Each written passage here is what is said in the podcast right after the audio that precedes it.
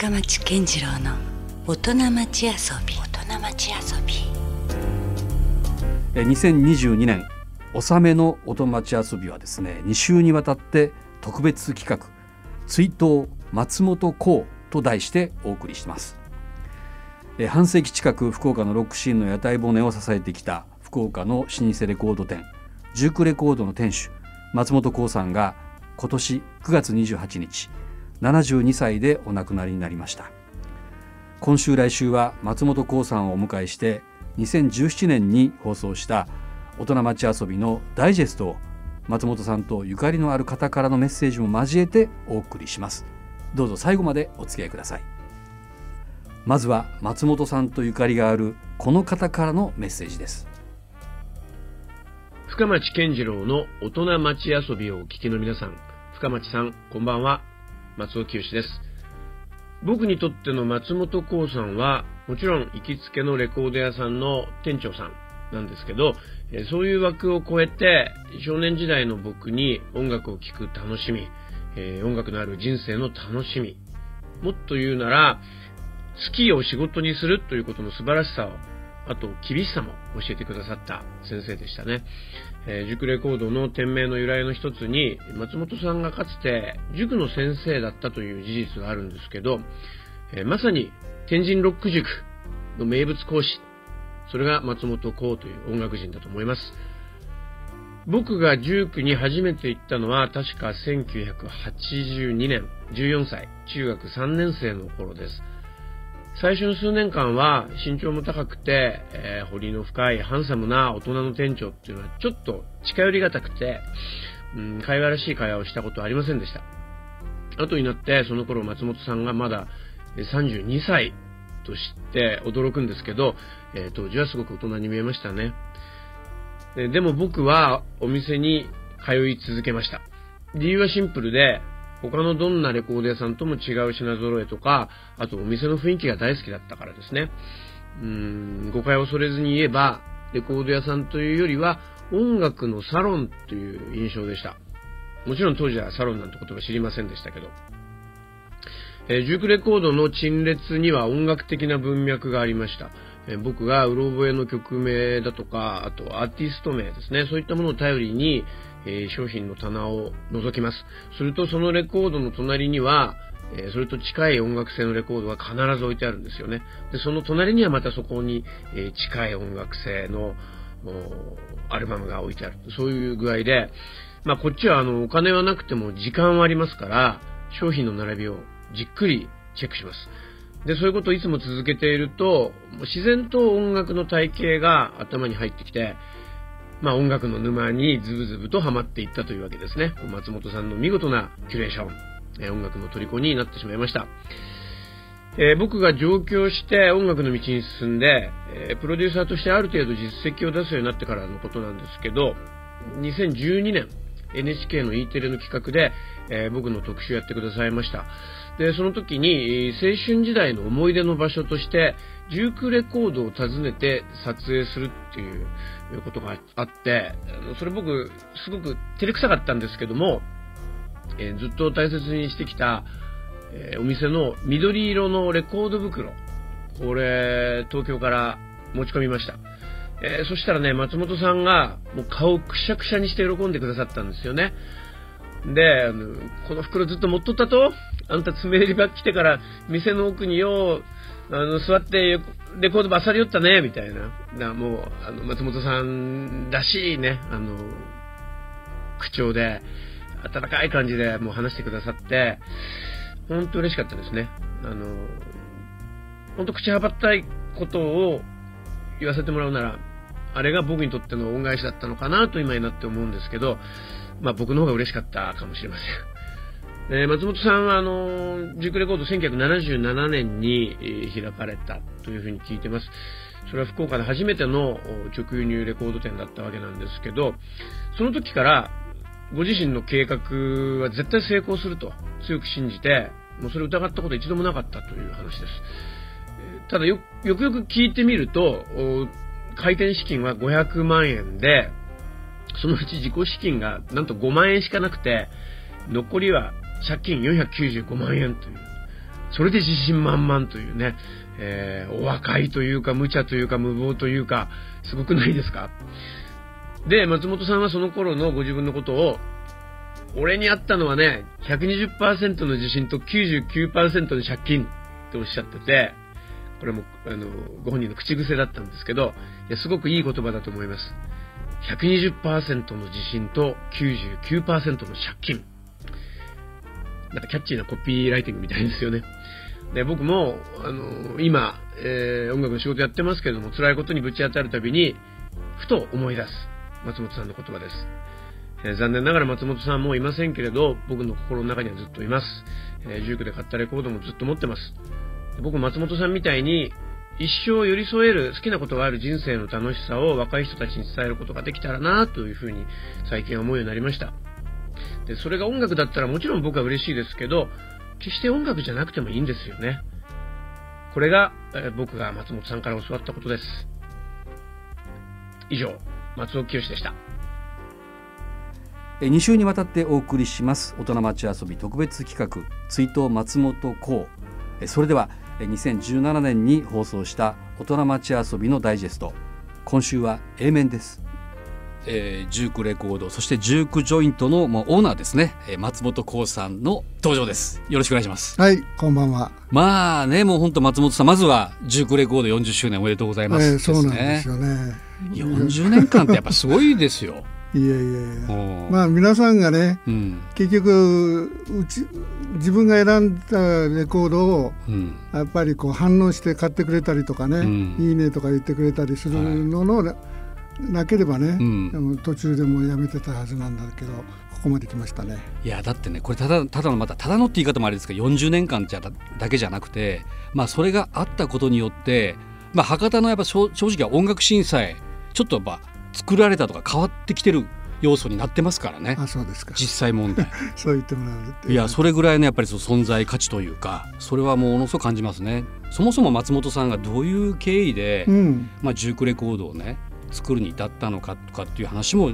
あんまり実は僕も正直そこまで詳しく聞いたことがないなと思ってですね。まずはね、うん、あの自分一番転機になったのは、うん、あのパワーハウスっていうロック喫茶が1971年頃、はいまあ、これも伝説の場所と言われてますけど、そこにアシスタントで、はい。まあ、手伝いで入ってたんだけど。これライブハウスではなかったんですよね。ロック喫茶でで週末だけできたらライブしようかなっていうふうに後でなったんだけど、あのもともと狭いんでね、うん、今の熟女にととそんなに変わらない。ぐらいのとこだから、うん、そんなにライブできないし、うん、まああの音の問題もあったでしょうけど、まあ、それでもすごい爆音で いやサンアースとかやってたから あれなんだけど、でたまたまね、あのサンアースがここでライブさせちゃってんとかっていうふうになったもんやから、いやいいよとか言って、それでして他の。鬼平が最,、うん、最初にいたブロークダウンエンジンというバンドとかね、はい、で山善もしたと思うけど、うん、あのそういう連中もできるような、うん、ライブやややるような他にはもうライブハウスその時代博多なかったんですか？えー、っとね、うん、ジャジャの前身になるやつがちょっとできたりやっぱり西陣やったんですか？それはそれで。うんあそこの場所にど割と同時期でできたような気もするけどそれも70年代の前半ぐらいでしょまだ前半ぐらい。あまあなかなか時代的にはまだないのかな、うん、ほとんどないない時代で、でそのあのコンボっていうそのジャズ喫茶は、うんはい、生演奏とかしてたけど、うん、そのコンボすらもそのお客さんも50人も入れるかなっていうぐらいで、うん、ミュージシャンがな、まあ、34人でしたとしたらもう、うん、あのもうぎゅうぎゅうみたいなね、そういうそういうところでいわゆるライブハウスっていうのは当時はなかったんじゃないかな。うん。えー、でそこでじゃあそのスタッフというかアルバイトみたいな感じで入ってあったんですか、うん。うん、でその時にね、まあ、一番決定的なのは相川誠さんに会うんだけど、うん、あのそこで例えばその当時ブルースとかロックに興味があっても、あの本人は書いてあるやろうけど今一つこう、実感がないというかね、うんうん、でも彼らはもうそれを演奏したり、もう意味を理解してやってるから、うん、全然説得力が違うというかね、うん、そこで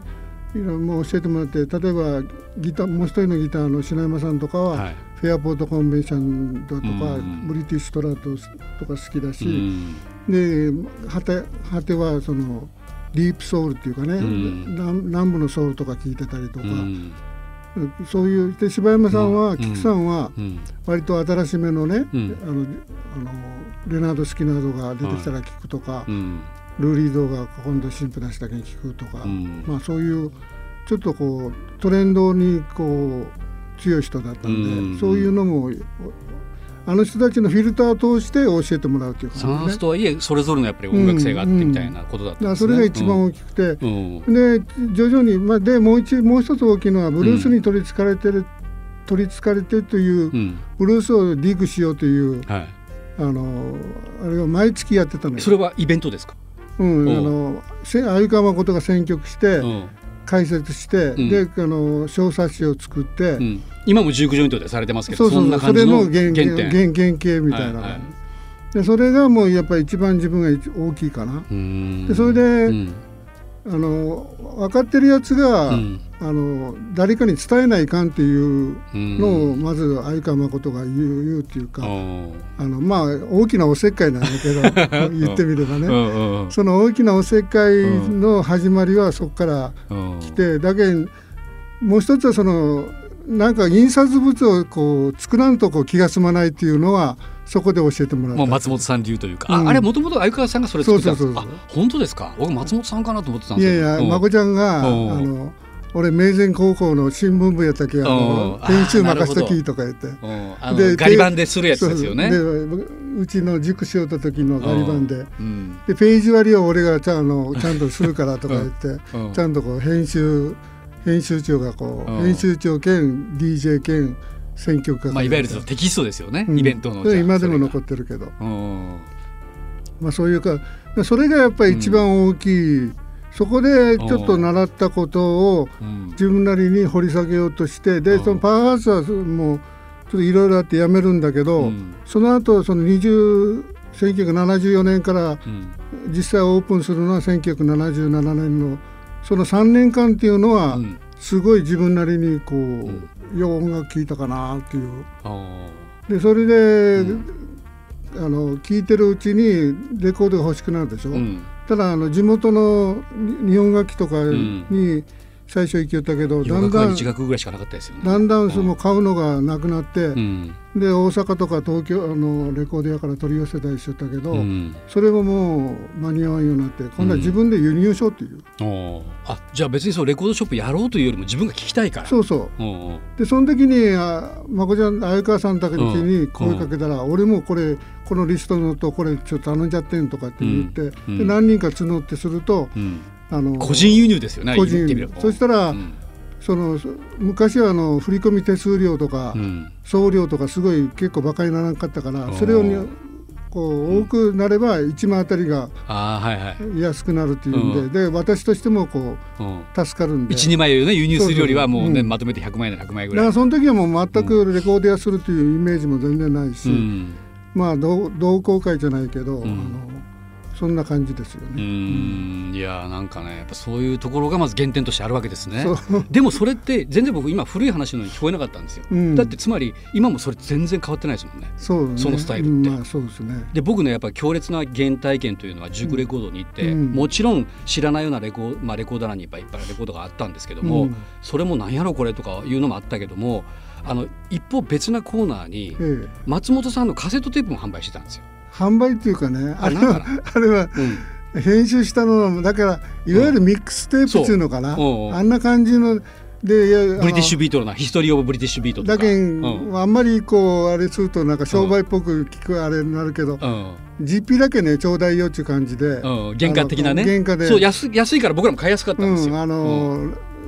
当時ラモンズなラモンズも全部廃盤になってて、うん、手に入らんやっていうみんなが嘆くから、うん、じゃあ自分が編集してあれしようとか言って、結構あの気合い入れて編集してたんだけど。そうだから僕はむしろその、まあ、レコードのレコードも気にはなってたけどもむしろその松本さんが編集してるね、うん、カセットテープの方がお得感があったんですよ、うん、いろんなやっぱりこれあのオムニバスで入ってるじゃないですか。そうですね。いろんなものが聴けるからあこれのが勉強になるなと思って。それとそのそういうあの番組を「ビーティング・ルービン・ムービン」っていうのを作ってて、うん、それでかけたやつもテープに収めてたりするから,、だそういうもうあの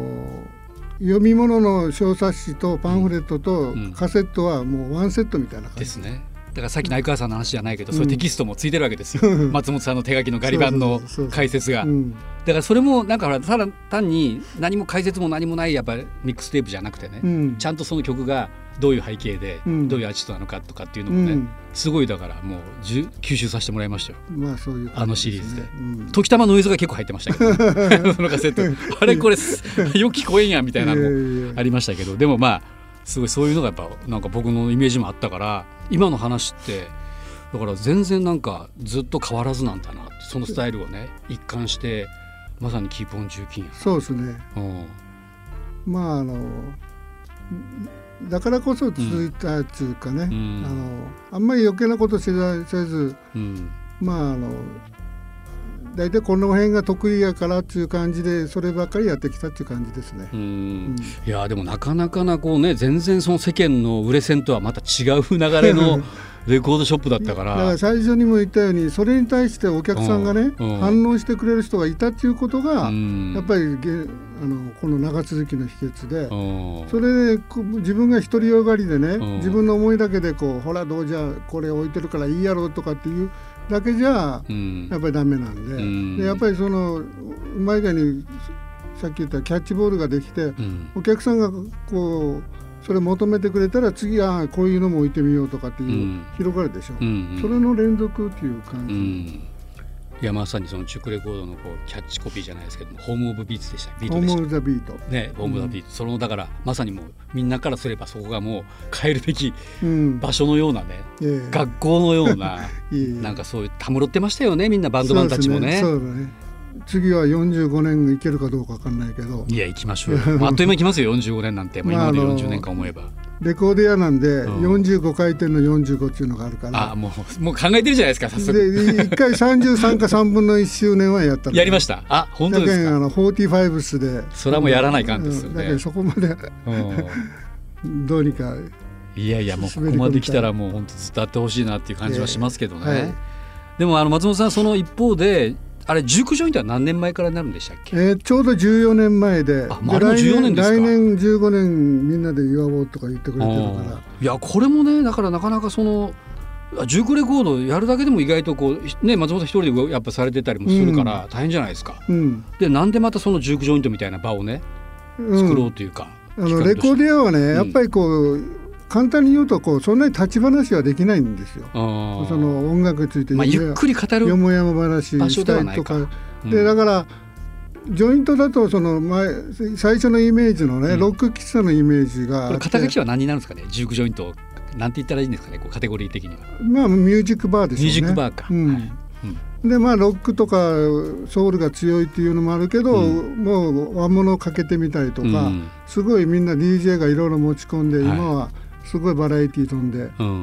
そういう感じですね。ねだからそのジュークジョイントもあるからいやだから僕心配するのは松本さんのとこ体調的にもね、うん、お忙しいから。いえいえ。なかなかあれはジュークジョイント夜じゃないですか。ジュークジョイントはね、うん、今ちょっと自分なりに新しいと思ってるんだけど、うん、あのクラブ的な経営あの、運営をしようと思って。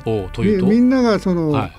オーナーがいなくてもクラブっていうのは残るでしょ、う。ん、乗馬クラブは100年続いたそのクラブですよね。そのクラブ。あのいわゆるお店的なクラブじゃなくてね、うん、そういう、あのだから私が一線引いたとしてもちゃんとそういうとこは残るみたいな、うん、建物が残るのが一番いいけど、うん、そういう人の人脈っていうかね、うん、あのまさしくクラブ的に人のグループが残ってくれたら一番いいかなと思って。なるほどねだからその、OBOG とかができていきながらで、ね,、もまたそこを現役で動かしていく人がずっといるみたいなね。うんなるほどね。それを目指してるけど。塾レコード、そして塾ジョイントのオーナー松本幸さんでした。ありがとうございました。はい、ありがとうございました。深町健次郎の大人町遊び2022年納めの大人町遊びは2週にわたって、え、特別企画追悼松本幸と題してお送りしています。えー、未だにね松本さんロスがもう抜けない、えー、まま年末を迎えておりますが、えー、松尾清さんのコメントもねもう同じようなやはり思いが伝わってくるメッセージでしたね。まあ、彼がね若い頃に非常に足しげく通っていた思い出話とかも今聞くとねまあこれは今でも全然こんな音楽へのアプローチっていうのは素敵だなと思えるんじゃないでしょうか。ということでね改めて松本さんのご冥福をお祈りしたいと思います。